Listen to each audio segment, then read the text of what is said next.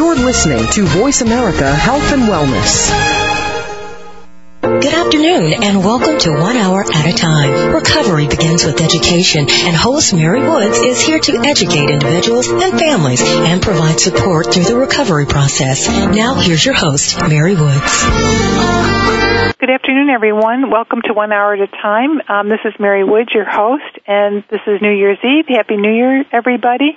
Um, we have a really exciting program today. Um, the title of our show is called Broken Mirrors Helping Women See Themselves Clearly.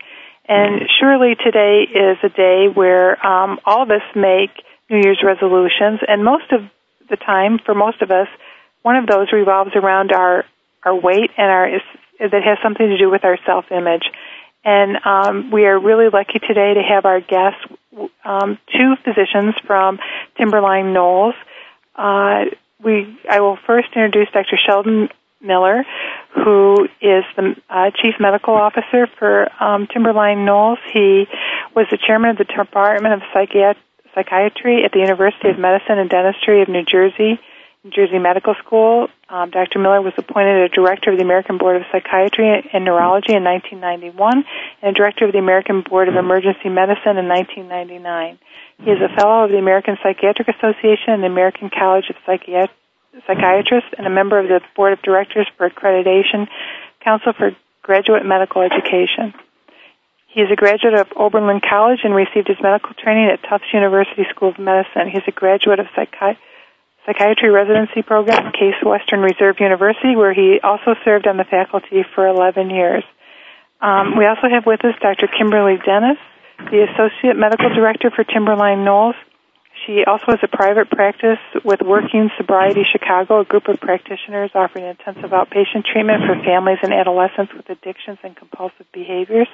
She maintains a holistic perspective in the practice of psychiatry, which I hope she'll talk more about, incorporating biological, psychosocial, and spiritual approaches to individually tailored treatment plans to foster healing. Dr. Dennis brings an awareness of the benefits of storytelling, creativity, and play in the recovery process. Um, Dr. Dennis obtained her medical degree from the University of Chicago School of Medicine and completed her psychiatry residency training at the University of Chicago Hospitals, where she served as chief resident. During her training, she was part of a multidisciplinary eating disorders team specializing in treating adolescents with eating disorders and their families. Welcome, Dr. Dennis and Dr. Miller. Thanks. Hi. Hi, thank you. Um, I just wondered, first of all, uh, before we talk about eating disorders, what made each of you um, become interested in this uh, discipline? In psychiatry? Well, in in eating disorders as well, because this is not an easy thing to treat.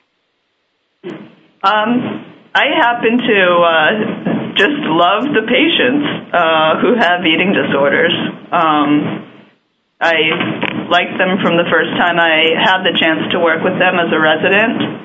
And, um, you know, there's definitely a need for psychiatrists who specialize in eating disorders. So I feel lucky and blessed that I uh, took to it so easily and enjoy the work so much. And I'd add to it, I think um, although we use the term pretty freely these days, I'm still not convinced we really understand what this is all about from all aspects, from certainly from an emotional aspect, but also from a biological aspect. And I'm always fascinated by the why is this happening question. And given the why is this happening question, how can we best help it?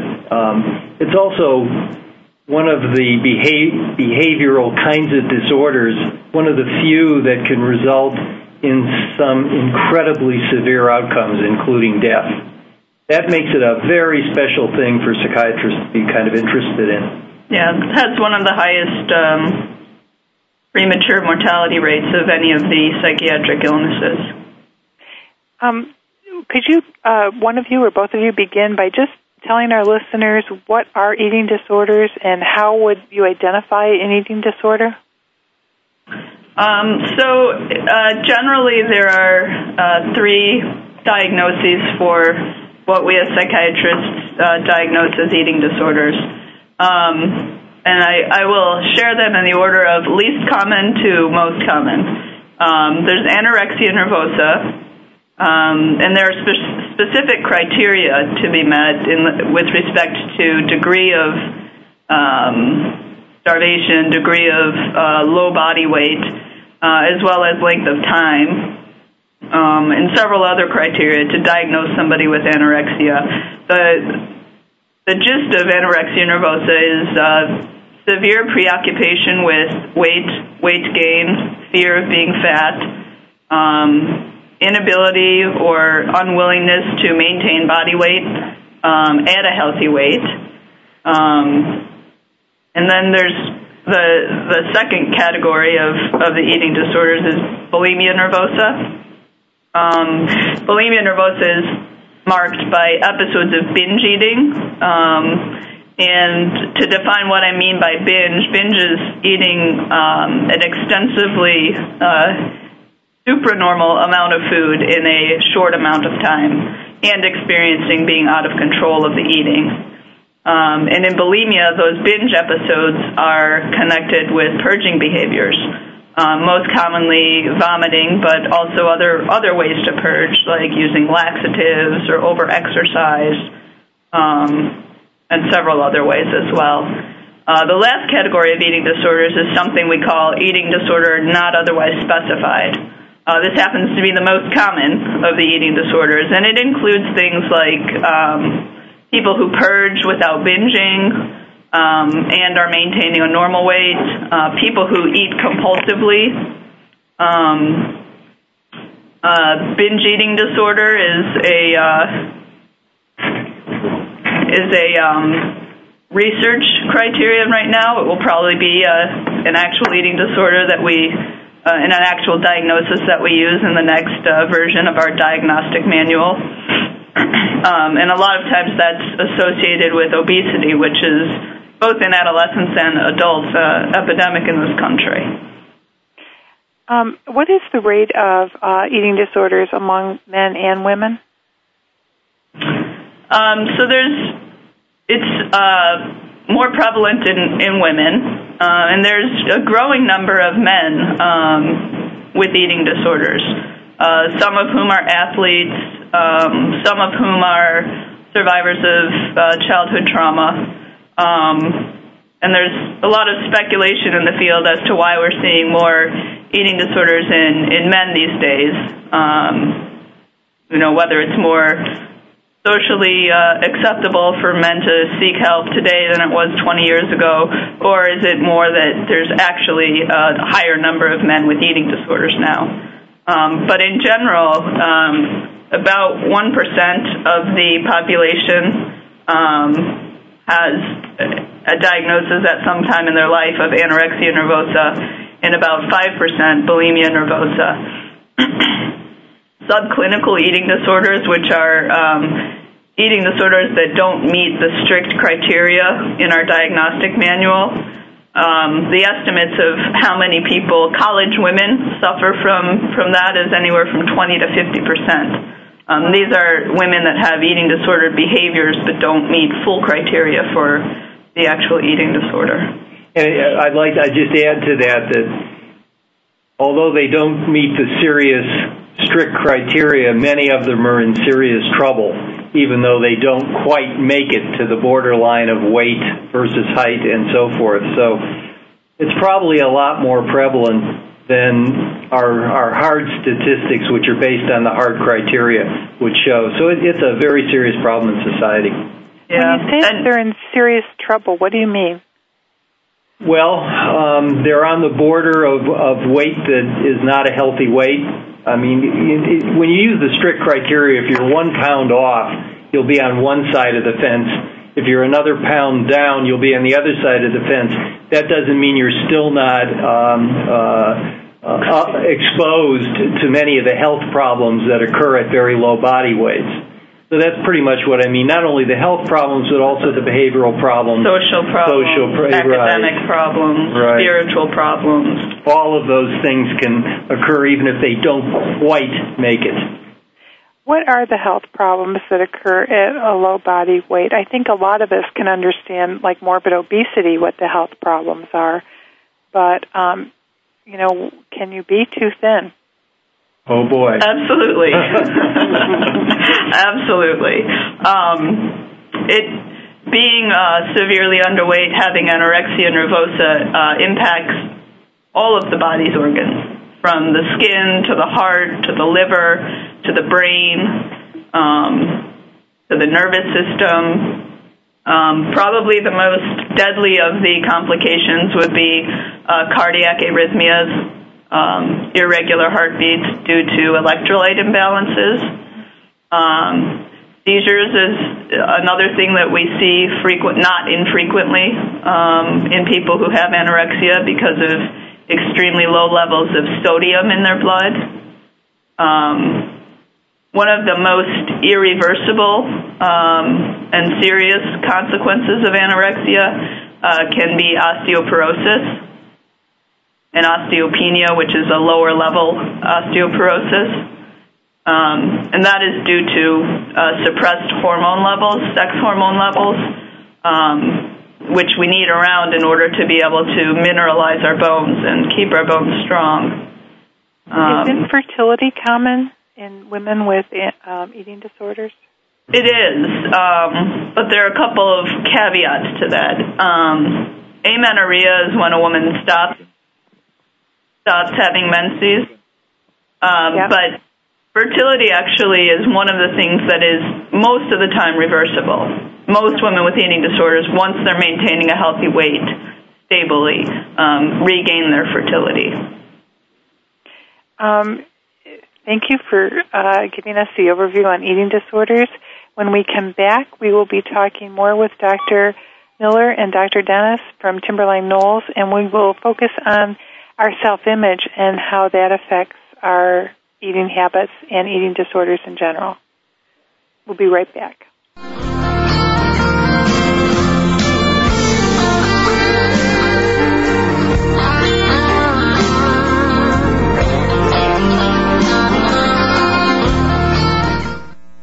You're listening to Voice America Health and Wellness. Westbridge Community Services. Westbridge is a nonprofit organization dedicated to supporting the recovery of families and individuals who experience co-occurring mental illness and substance use disorders. Westbridge provides integrated dual diagnosis treatment for adult men and women using evidence-based practices. Visit our site today at westbridge.org and discover that doing what works in helping individuals and families gain recovery from dual disorders is important to the staff at Westbridge Community Services. Westbridge utilizes current evidence-based practices, consensus practices, and old-fashioned common sense to provide treatment to individuals and families that experience co-occurring mental illness and substance use disorders. That's westbridge.org, Family Centered Recovery for co-occurring mental illness and substance abuse disorders. If you're looking for a better way to clean the air in your home or office, you need the all-new ozone light. It's as simple as changing your light bulbs. The ozone light looks like a normal spiral type of light bulb. It screws in most standard light sockets, but it's not a normal light bulb. It's coated with titanium dioxide. It's completely safe, but this unique coating kills most airborne bacteria, mold spores, and neutralizes odors. Just one light cleans the air in an entire room and lasts eight times longer than the normal light bulb. If you have smokers, if you have allergies, if you have pet odors, mold, or mildew, you need the ozone light. It will wipe them out, and you have our word. If you're not satisfied with the way the ozone light cleans the air in your home, simply return it for a full refund. Here's the number to call to order 800 380 4259, 800 380 4259. Save up to $100 now. 800 380 4259, 800 380 4259. A fresh look at today's health. Voice America Health and Wellness. You're listening to One Hour at a Time with host Mary Woods. If you have a question for Mary or her guest, call now. The listener lines are open. The toll free number is 1 866 472 5792. That number again is 1 866 472 5792. Now, let's get back to Mary and One Hour at a Time. Welcome back to One Hour at a Time. Happy New Year, everyone. I hope you all have a great time tonight and a safe and sober time tonight. We're talking with Dr. Sheldon Miller and Dr. Kimberly Dennis from Timberline Knolls, and our uh, program today is called Broken Mirrors, Helping Women See Themselves Clearly. And prior to going to break, we were talking about the three major types of eating disorders that people um, can experience we were talking a little bit about um, some of the signs and symptoms, but also we were talking about the physical um, ramifications of eating disorders. And Dr. Miller, can you kind of share with our audience um, some of the actual acute physical things that you see with, with folks that sure. And we've actually seen these here at Timberline when people have come in, you know, to, for admission. Um, I, want to emphasize how serious the anorectic disorder really is. I mean, this can result in, sudden death very easily. I think uh, Dr. Dennis mentioned it. Just to emphasize and perhaps give you an example, most people's normal heart rate at rest is someplace between 60 and 70 beats per minute. We've had people come in here, and when we take our first look at them, they're walking through the door with heartbeats at 40 beats per minute or lower. With that kind of a cardiac rate, they're at risk of of literally dying at any moment. And the scariest part is that part of this disease is a disease of denial to some degree, and they come in here having gone through extensive strenuous exercise at times, moments before they enter, and they enter with a heart rate that low, which is literally on the borderline between life and death. So these are very serious diseases. They are diseases of denial both from the standpoint of the person who has it and the standpoint of the people that are around them. And I just want to emphasize that denial can kill people. Um, well, that's that's a nice actual segue into our next segment because um, you know one of the things that that um, we know about eating disorders, it's really not just about food. Just like alcoholism isn't just about alcohol, and that eating disorders have a lot to do with how we perceive our bodies and our body image. And, you know, there was just the whole thing in the paper about Jennifer Love Hewitt, who was on vacation and somebody took, um, you know, a picture of her and she had some cellulite and it's like, this woman is a size four. And they were talking, you know, in the media about her being fat. And so, you know, everywhere you look, you see Mary Kate and, um, Ashley, the Olsen twins, and you know they're they're like sticks, and you know it's just women are bombarded with these images of too thin, um, like concentration camp survivors that look like models and they get paid millions of dollars. Yeah, absolutely. Maybe we should talk a little bit about self-image and how that affects our, our eating habits. Um, well, as you said, just as this alcoholism is not um, only about alcohol. Alcohol is just a symptom of a lot of underlying issues same with eating disorders. Um, you know, the the mentality of the eating disorder is very pervasive. It affects a person's interpersonal relationships, the way a person looks at herself and experiences herself.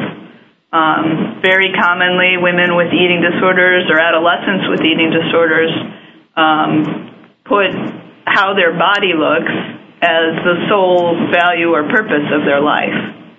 Um, and that leaves a lot else of the picture out. Um, there's a there's a lot of blindness to uh, a person's beauty and a person's assets, a person's womanhood, when the sole focus of somebody's life becomes being skinny and ultra thin. For a lot of women, it's it's not. Um, there's a subgroup of women with eating disorders, particularly anorexia, that do not have the uh, fear of fatness or fear of gaining weight. Um, and a lot of what they're starving over is um, things like feelings inside, feelings of I'm not good enough, or feelings of I'll never measure up, or feelings of I'm different from other people and I can't connect to other people and there's something wrong with me. So it goes much, much deeper than than food, and a lot of times much much deeper than body and body image um, to the broader uh, definition of self image. Who am I as a person? Who am I as a woman? Um, who am I as a friend or a partner? Well, and there's not much in our society that really helps any woman figure that out. You know, um, we're kind of taught to be con- in competition with each other and alienated from each other. And you know, I I was the director of a woman's halfway house, and what was really sad was that you know the women just didn't know how to relate to each other. You know, the people they had most in common with, they they couldn't access that. You know, because we're not really taught how to access other women. Yeah, and it's it's the eating disorders um, are very much diseases of isolation, um, and most of the women we treat come in be, being very certain about how they're different from other women and find it revolutionary and very difficult to look at how they can identify and connect with other women. Um, and unfortunately, a lot of the places that do support women in connecting and coming together are treatment centers, um, halfway houses. Um, grateful that they're there, uh, 12 step meetings, and those sorts of places.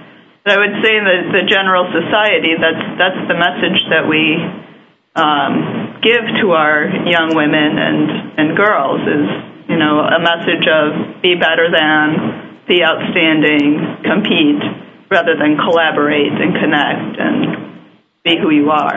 Right.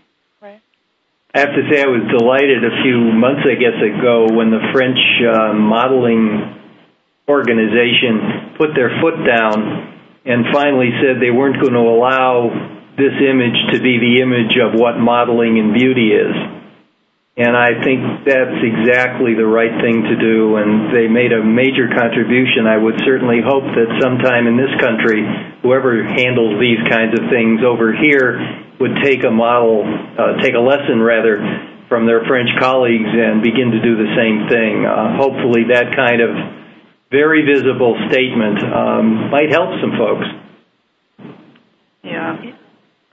And we, we don't really give women and girls in this country a good message about what it is to be a woman when the image we're projecting is looks very much more like a man or a boy than a woman. Right. Um, it's the it's in reality it's a pretty hostile message. but there are some companies and some organizations, as Dr. Miller said, that are um, you know taking affirmative action to change that and to um, show and to uh, you know to highlight women who are healthy and women who look like women and have curves and are alive. Um, I had mentioned earlier that I had worked in a women's halfway house, and we had one woman who came in who was bulimic, and she she had not drank or used cocaine in about three months, but having her in the house was just like having somebody who was actively using. She, you know, she would um, she she would uh, eat all the cereal, and then the people would get up in the morning, and there was no there was no no breakfast food. Um, she would vomit in the, the bathroom and not clean up, and it was just she was just so out of control. And this was back in the 80s, and like we really didn't know what to do, you know. And um, and and I know in working with with women who are who have substance use disorders, oftentimes there's there's some type of an eating disorder underlying that kind of rears its ugly head once they get sober. And you know, how common is that in women with um, substance use disorders? Very, very common. Common. um, one of the joys for me in working at Timberline Knolls is that we we use a um, we use a treatment model and a treatment philosophy that addresses the eating disorder and the chemical dependency very much in the same vein. Because um, about I would say 60 to 75 percent of our women who come here for alcoholism or chemical dependency issues have underlying or co-occurring um, eating, at least disordered eating, um, and most of them have also um, bona fide eating disorders. and it's um, not very common to find uh, places that do treat both. No, not at all. And it's pretty clear that if you don't treat both and ignore one in favor of the other, you're setting whoever is being treated up for relapse from probably to probably both illnesses at the same time. So it's critical to recognize these things and to deal with them together and not in one instead of another. Um, is it just young women that you see come into treatment with eating disorders, or do you see older women as well? No, we see um, the whole range. Young women, older women who've only been in treatment for chemical dependency and have never addressed the underlying eating issues. Um, uh, the the longer the eating disorder has been around, the more chronic it is, the more difficult it is to treat. But we definitely see women in their 30s, 40s, and 50s with ongoing active eating disorders. There, there's another thing we see happening that is also kind of disturbing, and that is we not the women in the four in their 40s that actually come in, but their daughters that come in. And what we find often is that um, we're seeing the, the second generation of eating disorders in the same family, um, where the parent has never gotten treatment, has been an eating disordered person for a long, long time. And now their daughter is coming into treatment and is also most often an anorectic uh, person. It makes for very interesting treatment problems.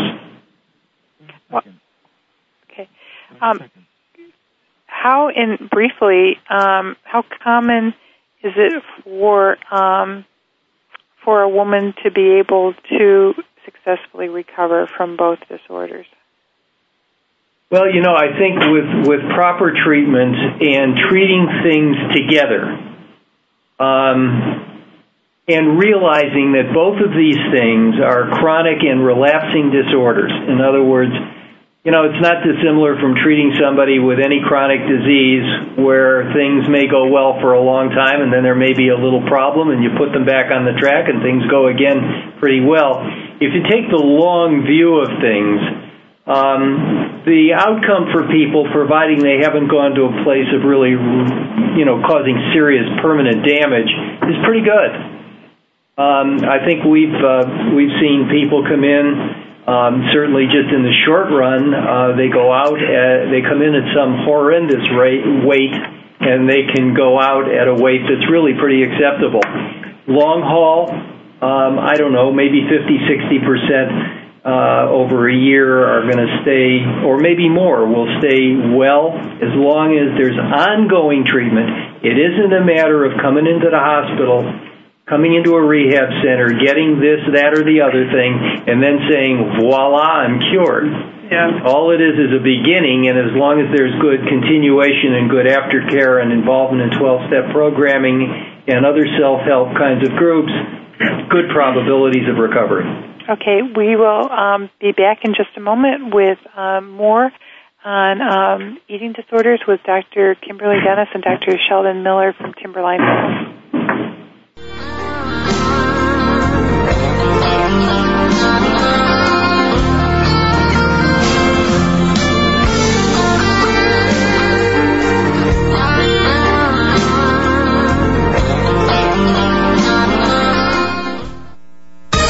listening to Voice America Health and Wellness. Westbridge Community Services. Westbridge is a nonprofit organization dedicated to supporting the recovery of families and individuals who experience co-occurring mental illness and substance use disorders. Westbridge provides integrated dual diagnosis treatment for adult men and women using evidence-based practices. Visit our site today at westbridge.org and discover that doing what works in helping individuals and families gain recovery from dual disorders is important to the staff at Westbridge Community Services. Westbridge utilizes current evidence-based practices, consensus practices, and old-fashioned common sense to provide treatment to individuals and families that experience co-occurring mental illness and substance use disorders. That's westbridge.org, Family Centered Recovery for co-occurring mental illness and substance abuse disorders. For the most current and up-to-date information and options in childbearing, family health, and parenting, tune in to Celeste Ranisi's Timely Topics in Childbirth, broadcasting every Wednesday at noon Pacific, 3 p.m. Eastern, on the Voice America Health and Wellness Channel. If you don't know your options, you don't have any. Voice America Network proudly presents The Kathryn Zox Show for women, men, children, and families. Kathryn magically combines her compassion, experience, and talent to bring listeners a show that's upbeat, informative, and yes, a little sassy. Tune in every Thursday at 8 a.m. Pacific Time, 11 a.m. Eastern to The Kathryn Zox Show on the Voice America Women's Channel.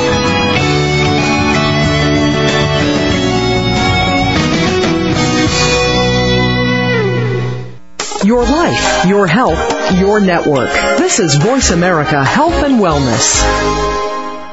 You're listening to One Hour at a Time with host Mary Woods. If you have a question for Mary or her guest, call now. The listener lines are open. The toll free number is 1 866 472 5792. That number again is 1 866 472 5792. Now, let's get back to Mary and One Hour at a Time. Good afternoon, everyone. Welcome back to One Hour at a Time. This is Mary Woods, and it is January 31st, 2007.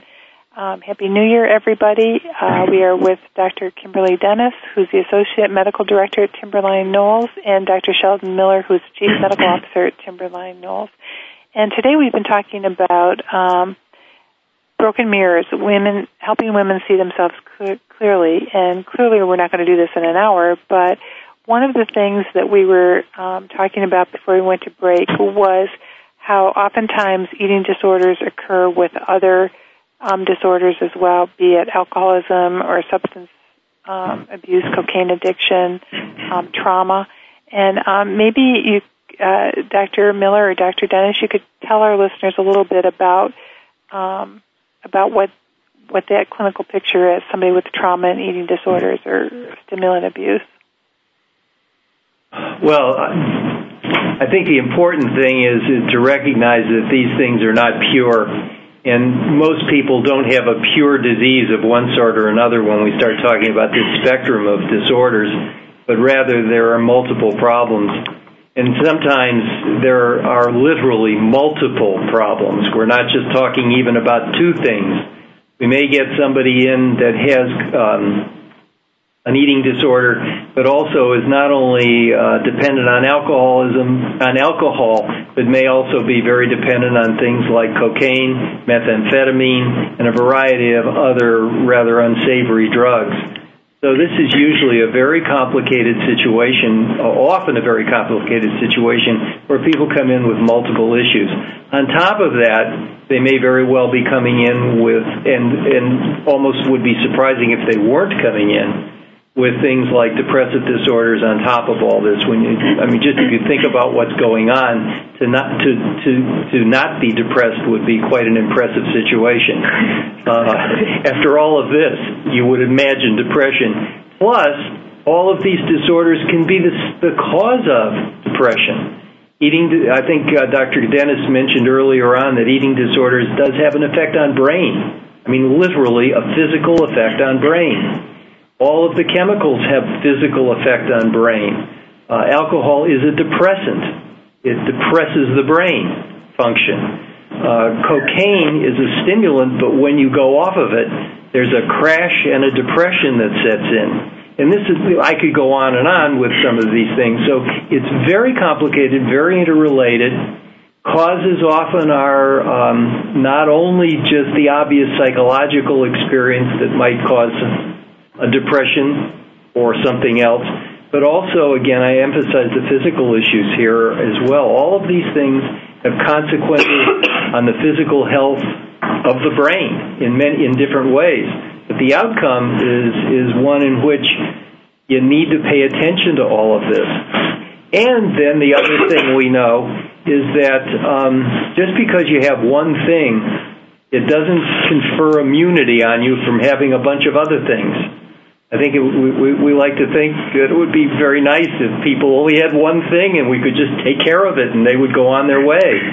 But that's just not the way it is. So not only do we deal with situations where people have depression or other psychiatric issues along with these things and maybe because of eating disorders and, and addictions, but in addition to that, they may very well have the bad luck to have other disorders that are indeed independent and just happen to show up in the same person. Again, another treatment challenge and another challenge for people to get well. So it's really a very, very complicated uh, kind of situation where uh, the important, the most important takeaway, I think, in a sense, from all of this is that when they're treated, there must be attention paid to all of this Certainly, in any given person, one may be on this day more urgent than the others, but to treat one piece of it without paying attention to and becoming involved with the other pieces of this thing is just not a very helpful thing to do and is likely to end up with a bad outcome. Yeah, to go a little bit further on the substance piece, um, stimulant abuse, um, stimulants like cocaine or even prescription medications, Ritalin, Adderall, is um, pretty common in, in women with anorexia. Um, almost almost all of my adolescent anorexic patients um, ask me for Ritalin and Adderall because they have quote unquote ADD. And I, I usually respond to them by saying, yes, I do believe you have attention deficit disorder. You've been really deprived of attention for a lot of your life. I don't think Ritalin is the answer. Um, so a lot of our women come in on medications um, that can make the eating disorder worse or make recovery from the eating disorder much more difficult. Um, for bulimia, um, we see alcoholism um, much more commonly, um, and sometimes uh, marijuana addiction as well. Um, I just want to touch a little bit further too on um, on trauma. Um, many, many of our women with eating disorders um, have some history of trauma, sexual trauma, whether it's overt sexual abuse or covert sexual abuse, um, incest, um, physical violence or physical abuse in the family. Um, you know, we, don't believe these disorders happen in a vacuum. Um, you know, a lot of it's not uncommon for there to be other diseases in the family, diseases like alcoholism, um, depression, parents who were unavailable for one reason or another.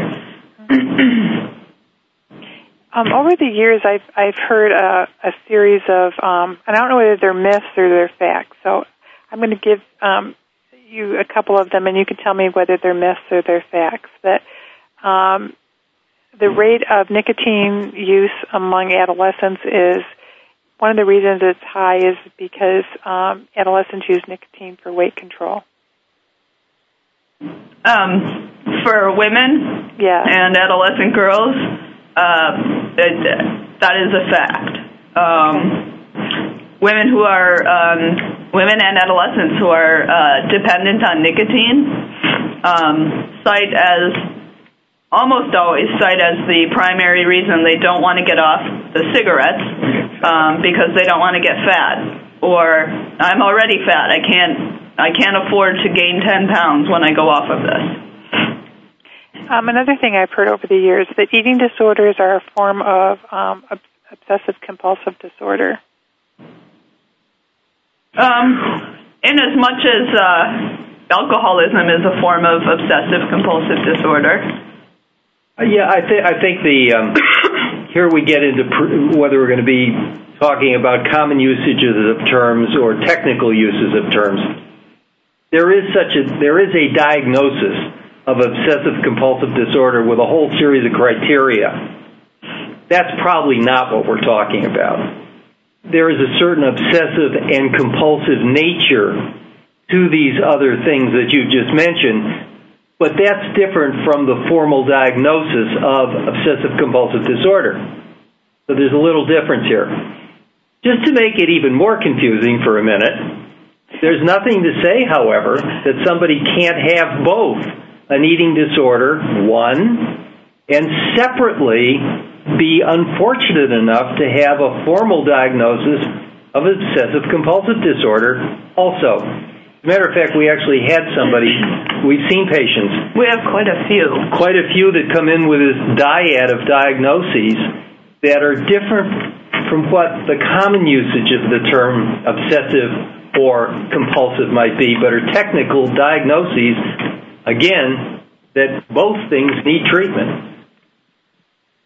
Um, the last one I'm going to throw at you is that eating disorders for women are a form of control and because women feel the need to be in control, they don't access self-help groups um, readily when they have eating disorders. Um, I'll break that into two. I'll address both parts of, of that last okay. one. The eating disorder is about control and terror around letting go of control. Um, and a lot of that is rooted in the experiences a lot of these girls and women have had when somebody else or something else is in control. Um, horrible experiences that a lot of them had had in those sorts of situations. Um, and I don't think that uh, women with eating disorders or girls with eating disorders are much different from someone with alcoholism, a woman with alcoholism, or a woman with an addiction with regards to resisting going to a 12 step um, recovery group. And again, I think that speaks to some of the uh, core underlying issues. Um, the things like isolation, um, the things like it's it's my life is easier if if it's all about food or to eat or not to eat rather than what does it mean and what does it take for me to be in a relationship with another human being. Uh, 12 step uh, recovery meetings uh, kind of necessitate that you're in relationship with a group and with other human beings and um, at the beginning of recovery for for most people with eating disorders and other addictions, it's unimaginable to be in that kind of situation. So it is very complicated. It is complicated. Yes. With more, with our last segment with our guests um, to talk about broken mirrors, helping women see themselves clearly.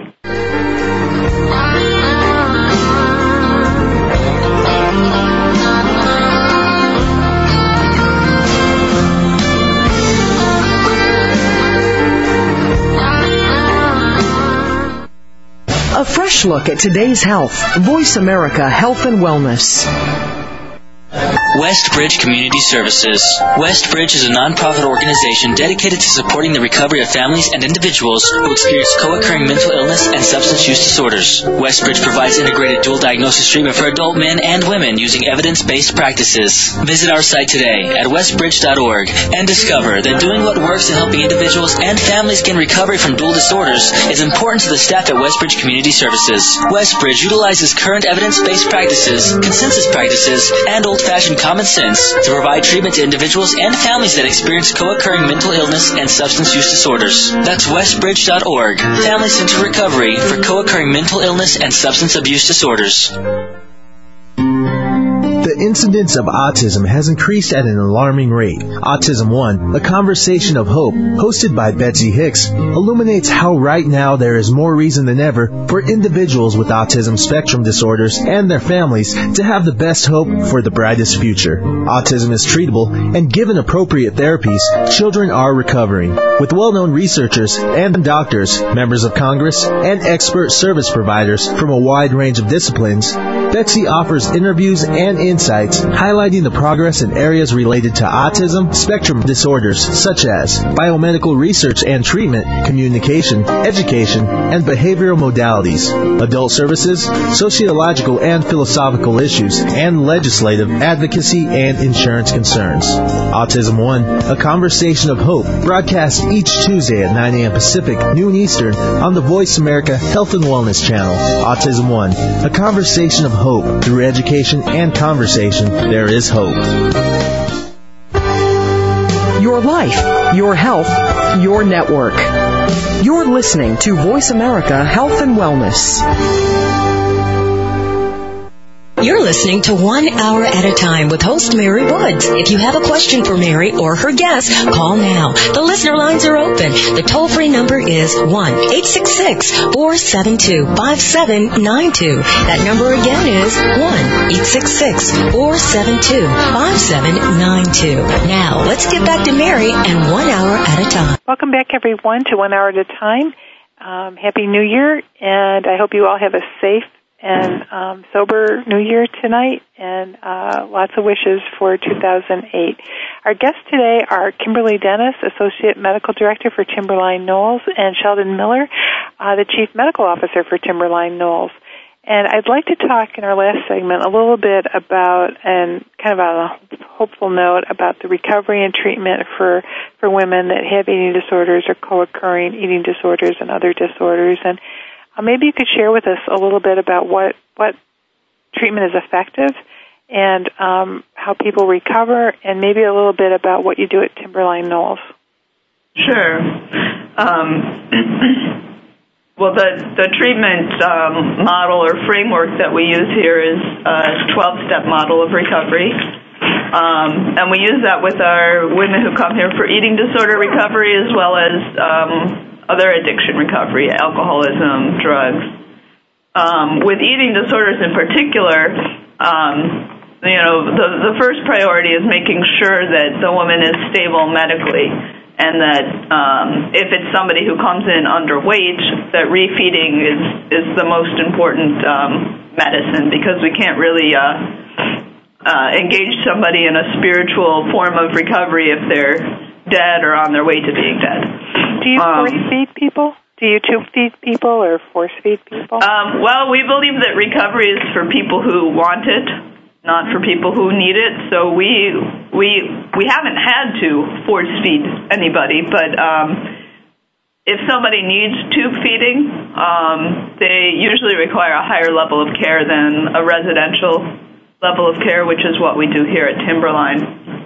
We have gotten some people in, and I think Dr. Dennis mentioned earlier on that we have seen some people with very scary electrolyte levels in their blood, the different elements in the blood that reflect um, uh, health or non-health. And when we get really, really scary low-level electrolytes, or as I mentioned earlier, low-level cardiac status, we'll put them in, an acute medical hospital to get to a point where they're safe to be treated in, our in our situation and with the kind of program Dr. Dennis just mentioned.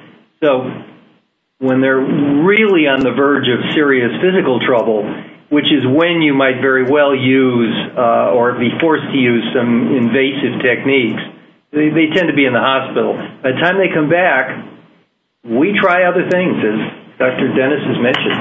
Yeah, we, you know, with the refeeding piece, we do a lot of um, individualized nutritional plans.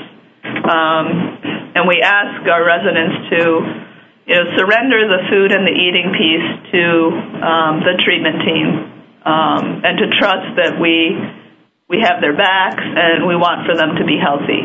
And we can help them uh, see, because we can see their, their potential and who they really are um, whereas many of them can't see that in their broken, uh, acute, starved state. So um, we also have meal support so that the meals are therapeutic, um, and there are staff members and peer support in finishing meals.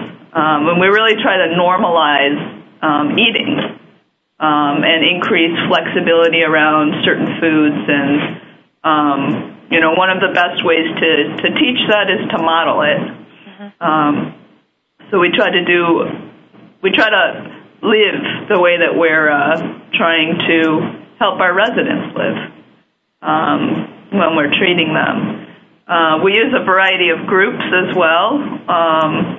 Some particular forms of therapy have been shown to be useful for some of the particular forms of eating disorders. Um, family therapy is very important for um, pretty much anybody with an eating disorder, but particularly so for adolescents who are going to be going back home and living with their families uh, after treatment.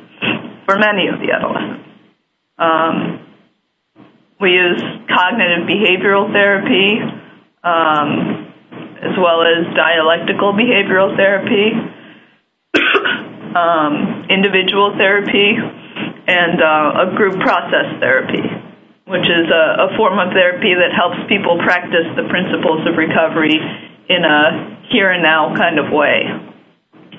How long would someone stay inpatient? I'm sorry? How long would someone stay as an inpatient? Um, well, in the residential setting, uh, ideally um, for adolescents, a minimum length of stay would be two months. Um, we've had people who have stayed much longer than that, um, five months, six months. Um, we have the capacity to treat adolescents um, for a whole school year through their home school district. Um, so it really is a individualized kind of um, recommendation.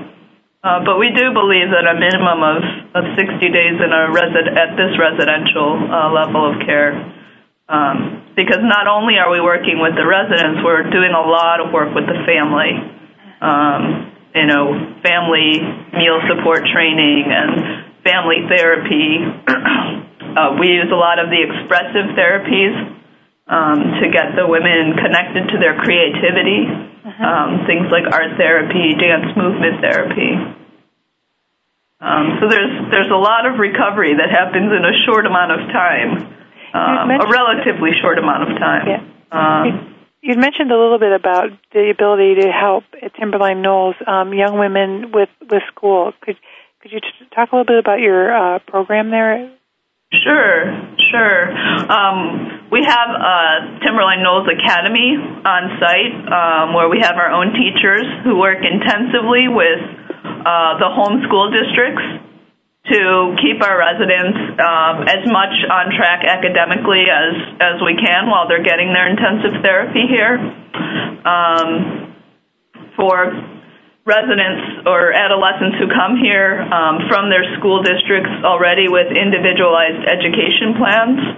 Um, sometimes, if those schools are not able to support these kids in their recovery the way that we can here, their their home school district will um, send them here mm-hmm. and work with our academy staff um, on the academic piece. Um, and most of our girls um, who who come here as adolescents are able to either return to their home school um, or graduate um, from high school in the time that they're here. And what kind of programming do you have for women, for older women, for women? Because you, you do t- treat older women as well, right? They're, they're yeah, we do. Um, we actually have we we have an adolescent program and an adolescent lodge, which is um, separate from the adult lodge and the adult program. Um, and the adult programming is uh, a bit more intensive than the adolescent.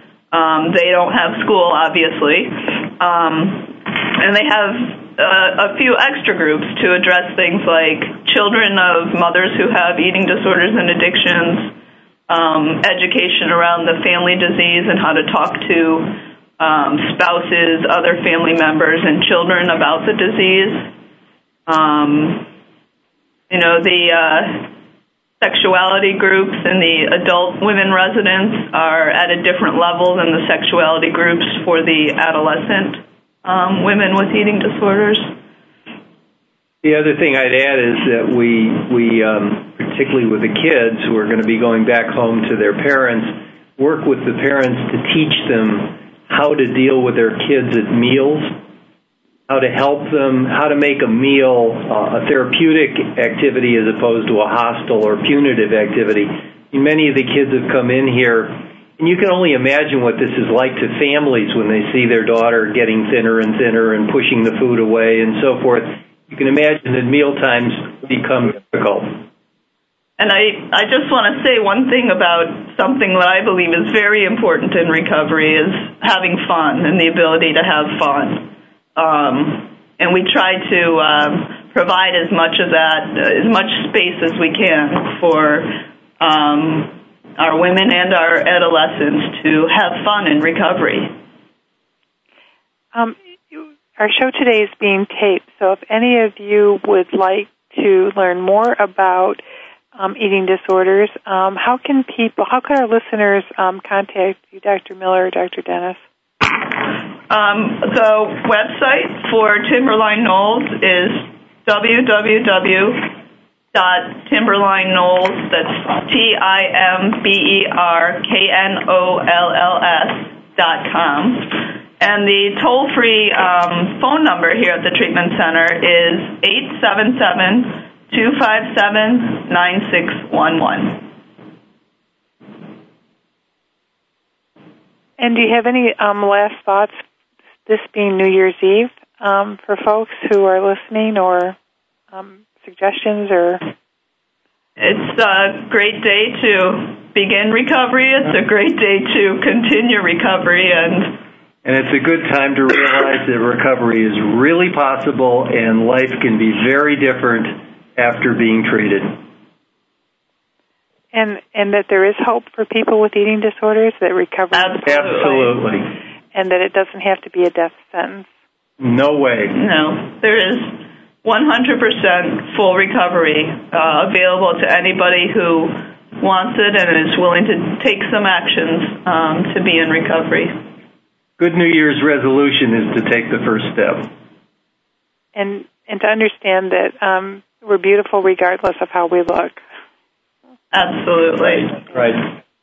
Um, thank you so much for being our guest on the show today. This has been great. Um, you know, I know this is a very complex problem, and one hour doesn't really do it justice. But um, you know, it it's just as good to know that there are treatment centers out there that um, that will be able to help women and adolescents deal with this because we see this more and more. Um, you know, um, I see it in my daughter's generation much more so than than mine, and Yes. Yeah. I, Yeah, I don't see it right. getting better. You know. Yep. Absolutely right. But it really does work. And that's that's I guess that's the best way to uh, leave today. Have a happy New Year, and know that um, there is help for those um, those of us or those of you that have eating disorders or may think you have eating disorders. Um, you don't have to do this alone. So have a happy New Year, everybody, and we'll see you next week. We appreciate you joining us today for one hour at a time. Successful recovery from a substance abuse problem or mental illness depends on education and support of loved ones. Thank you for being that support system. Be sure to tune in next week for another hour of education and compassion, one hour at a time. We'll see you next week.